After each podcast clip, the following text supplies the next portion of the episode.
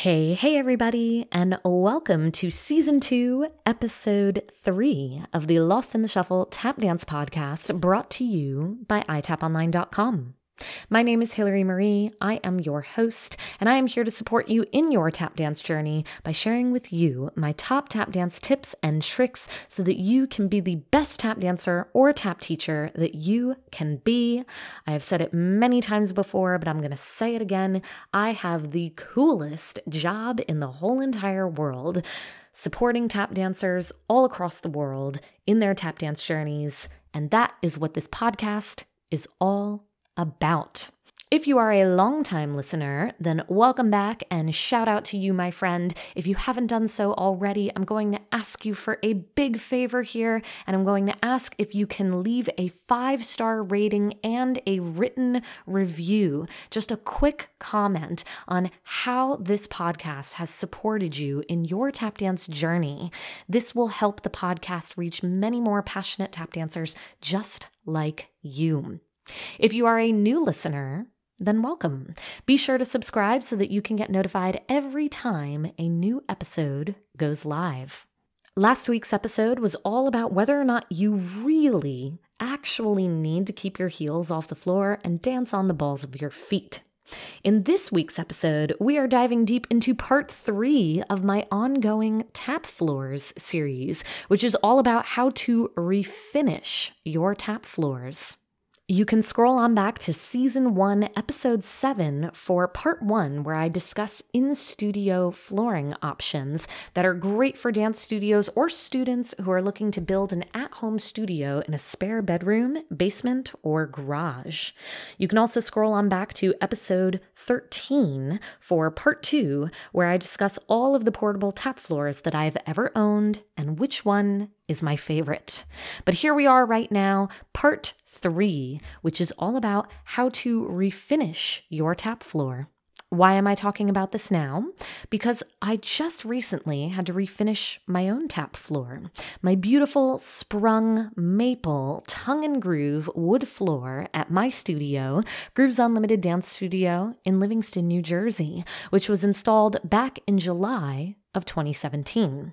The pre finish on it was strong, and while I should have finished it in the summer of 2020, well, the world went to shit, and I wasn't about to spend all of those dollars on that refinish while COVID craziness was happening. But here we are now, and summer 2021 was an excellent time for me to sand and refinish this floor, and I did a lot of research on this one. This floor is like my baby. It cost well over $10,000 to install, and I personally carried in thousands of pounds of wood by hand. I kid you not, thousands of pounds of wood. This floor is a beautiful instrument that me, my team, and our groovers that's what we call our students, have grown to absolutely love. And I was not about to mess this one up. So if you are anything like me, and you want to get it right the first time, or you just love all things tap dance and enjoy hearing more about the behind the scenes process of maintaining a gorgeous sprung wood tap dance floor, then I am here to share with you step by step what the process was for refinishing this floor. After all of this research, and after speaking to many contractors and refinishing this floor, and a few surprise hiccups along the way, which I will tell you about, I am super pleased with how the floor came out. We've been dancing on it for a few months now, and it feels super good. Not too fast, not too slow. It is definitely the Goldilocks of tap dance floors. So here we go. Here is the tale of how I refinished my tap floor, shared with you in hopes that when the time comes for you to refinish your tap floor, you can do so with confidence. I hired a contractor to do this work for me, but I involved myself in the process so that I could better understand how the floor was being finished. With all the info I'm about to share with you, you could potentially finish the floor yourself but sanding a floor is no easy job, and I prefer to leave this type of work to the professionals. Because while the cost of hiring out is more expensive than the cost of doing the work yourself, the cost of messing it up and then having to hire somebody is even more expensive. Before they sanded the floor down, I had some damaged floor pieces that needed to be replaced. They weren't necessarily damaged, it's just that they were wearing down faster than the rest of the floor, and I didn't really understand why. These pieces were dark brown lines that dancers would stand on. They were stained brown and they had a lot of circular grain in them, so we were thinking that the circular grain was causing them to wear down faster. And I had two options I could replace the wood or I could leave it. If I left it, I feared that it would wear down faster, as it already had been, which would mean that we would have to sand the floor lower to match the rest of the floor, and then I'd lose one sanding off the overall lifespan of the floor. So I figured the cost of replacing these lines was worth it. And it turns out when the contractor removed those pieces with a circular saw and replaced them with the extra blonde wood that I had kept from when we originally installed the floor because you always order extra and you always keep it just in case. It turns out that these pieces were actually oak and not maple. And I've got a photo of these pieces that I'll put in the show notes of this episode so that you can see how it wore down differently. So, this is a perfect example of the oak versus maple debate that tap dancers often have. And while oak and maple each have their own different quality of sound, uh, maple does last longer, so it is my go to choice for an in studio dance floor. After the damaged wood was replaced, it came time to sand the floor, and then to lay down the polyurethane. Now, there are two types of poly that were used. One is Bona Mega, and the other is Bona Traffic HD. And I'm going to talk more about those two polyurethanes in a moment, but here is the important order of operations. First, we sanded the floor, then put down the first coat of Bona Mega then we abraded, and then we painted lines. Now, painting the lines at this stage ensures that your lines don't get worn down, and we were painting those lines so that dancers knew where to stand. Then it was a second coat of Bona Mega, and then abrading again, then a third coat of Bona Mega, and then abrading again, and then the fourth coat is Bona Traffic HD plus a hardener, and then we allowed the floor to cure. Now, I don't know how they abraded the floor in between, I wasn't around for that, but the reason you abrade is so that the poly has something to adhere to. You're not just putting coats and coats of poly on top of clean poly, you have to abrade in between. Bona Traffic HD is more expensive than Bona Mega, and Bona Traffic HD is what you really need on the top and final layer. You don't need to use the expensive stuff for those first three coats. So use Bona Mega on those first three, and then use Bona Traffic HD plus the catalyzer on the last coat. All in all, it was about a three day job one day to repair, another day to sand, and another to poly. It's possible that they did one day to repair, another to sand and start the poly, and then another day to finish the poly. I wasn't there when they were doing that work. But from there, um, after the floor was coated, I dropped the AC down in the room while it was curing to about 68 degrees Fahrenheit because this supposedly helps the poly cure. We were told to be off the floor for four days, but I always like to be safe, safer than sorry, so I kept everyone off the floor for one week. At this point, the floor was great. It felt good, it looked good, it sounded good. I was extremely pleased with the floor. But, and there's always a but, I did notice that one area of the floor was wearing differently than the rest of it, and it was almost in the shape of a roller. So I contacted the contractor and I said, Hey, something's up. You know, I think your guy missed a spot with the poly. So we talked, and he told me there is no way that my guy missed a spot. Someone in the studio must have put something on the floor. It was maybe a bag or a towel or something like that. And I said to him, There's no way my team stepped on that floor. They knew to stay off of it. And I was really convinced that the shape of the pattern that I saw on the floor was formed by a roller.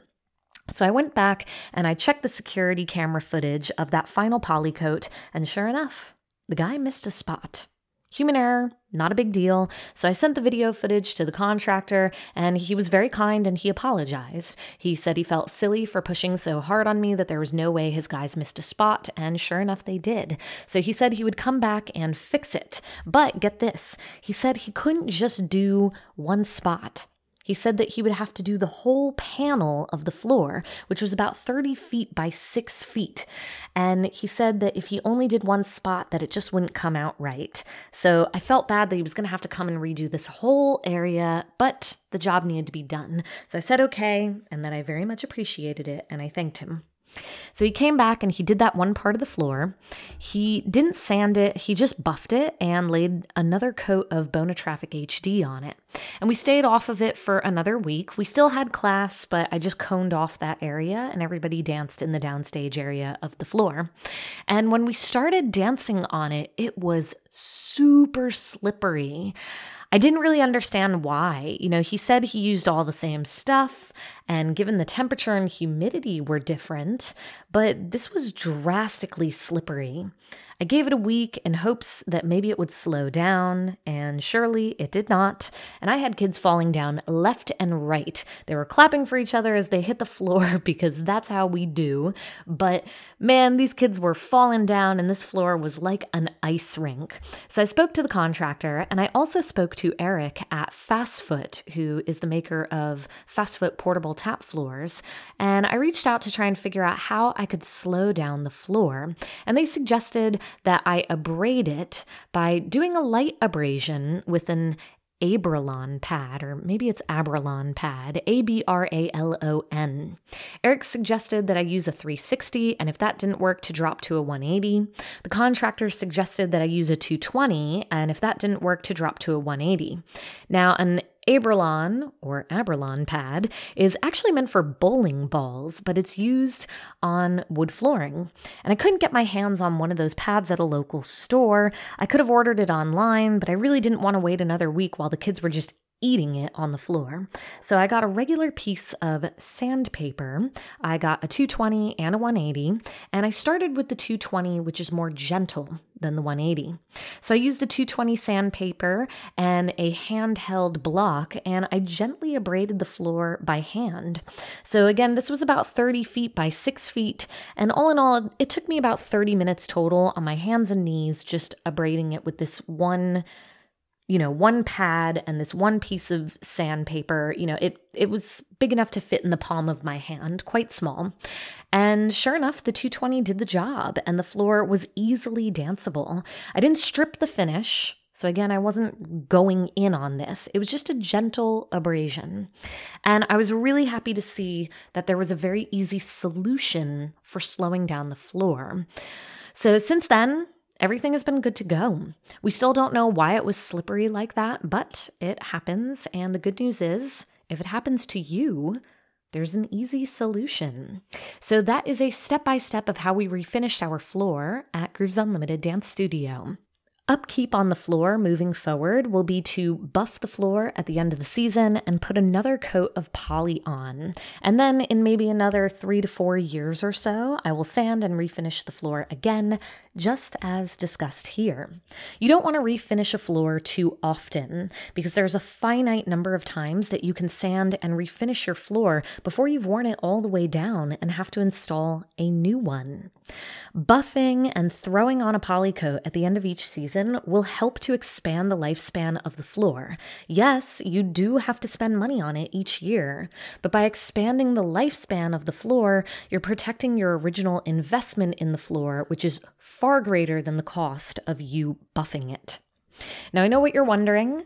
You're wondering, how much did it cost? And I'm going to go ahead and just say that information is probably not going to be helpful for you, though, um, because the cost is going to be dependent one, on your square footage, two, on the cost of materials at the time, three, the cost of labor, which is going to be dependent on your local cost of living. And with that said, the amount that I personally paid for this, I just don't think that's going to be useful for you. But if you happen to be in my area in New Jersey and you want that information, I am more than happy to share it. Just go ahead and send me a message and I'll get you some details. Next week, I will be talking tap dance technique, and I will be sharing a technique tip that has given some of my students their biggest aha moments in their technical approach to the floor. Until then, I am wishing you all the best and looking forward to sharing shuffles with you super soon in the iTap Online Member Center. Hey, hey, real quick. If you want more free tap dance tips and tricks, go to itaponlinecommunity.com to join our free iTap Online Community Facebook group. Be sure to follow us on Instagram at itaponline and follow me on Instagram at Hillary Marie Tap. H I L L A R Y M A R I E T A P. Now, if you're ready to achieve your tap dance goals, whatever those may be, and you want access to my best tap dance content, then head over to itaponline.com slash trial for two free weeks of unlimited access to everything that the iTap Online Member Center has to offer. That is two free weeks of live Zoom classes, Q&A chats, Zoom class replays, all of my courses, which include Tap Dance 101, Historical Choreo, Improve Your Improv, Fast Feet and Phrasing, Rhythm Training for Tap Dancers, and more, and direct access to me for mentorship, guidance, and feedback. Be sure to go to itaponline.com slash trial for two free weeks of unlimited access to the iTap Online Member Center, and you'll have instant access to my best tap dance tips and tricks.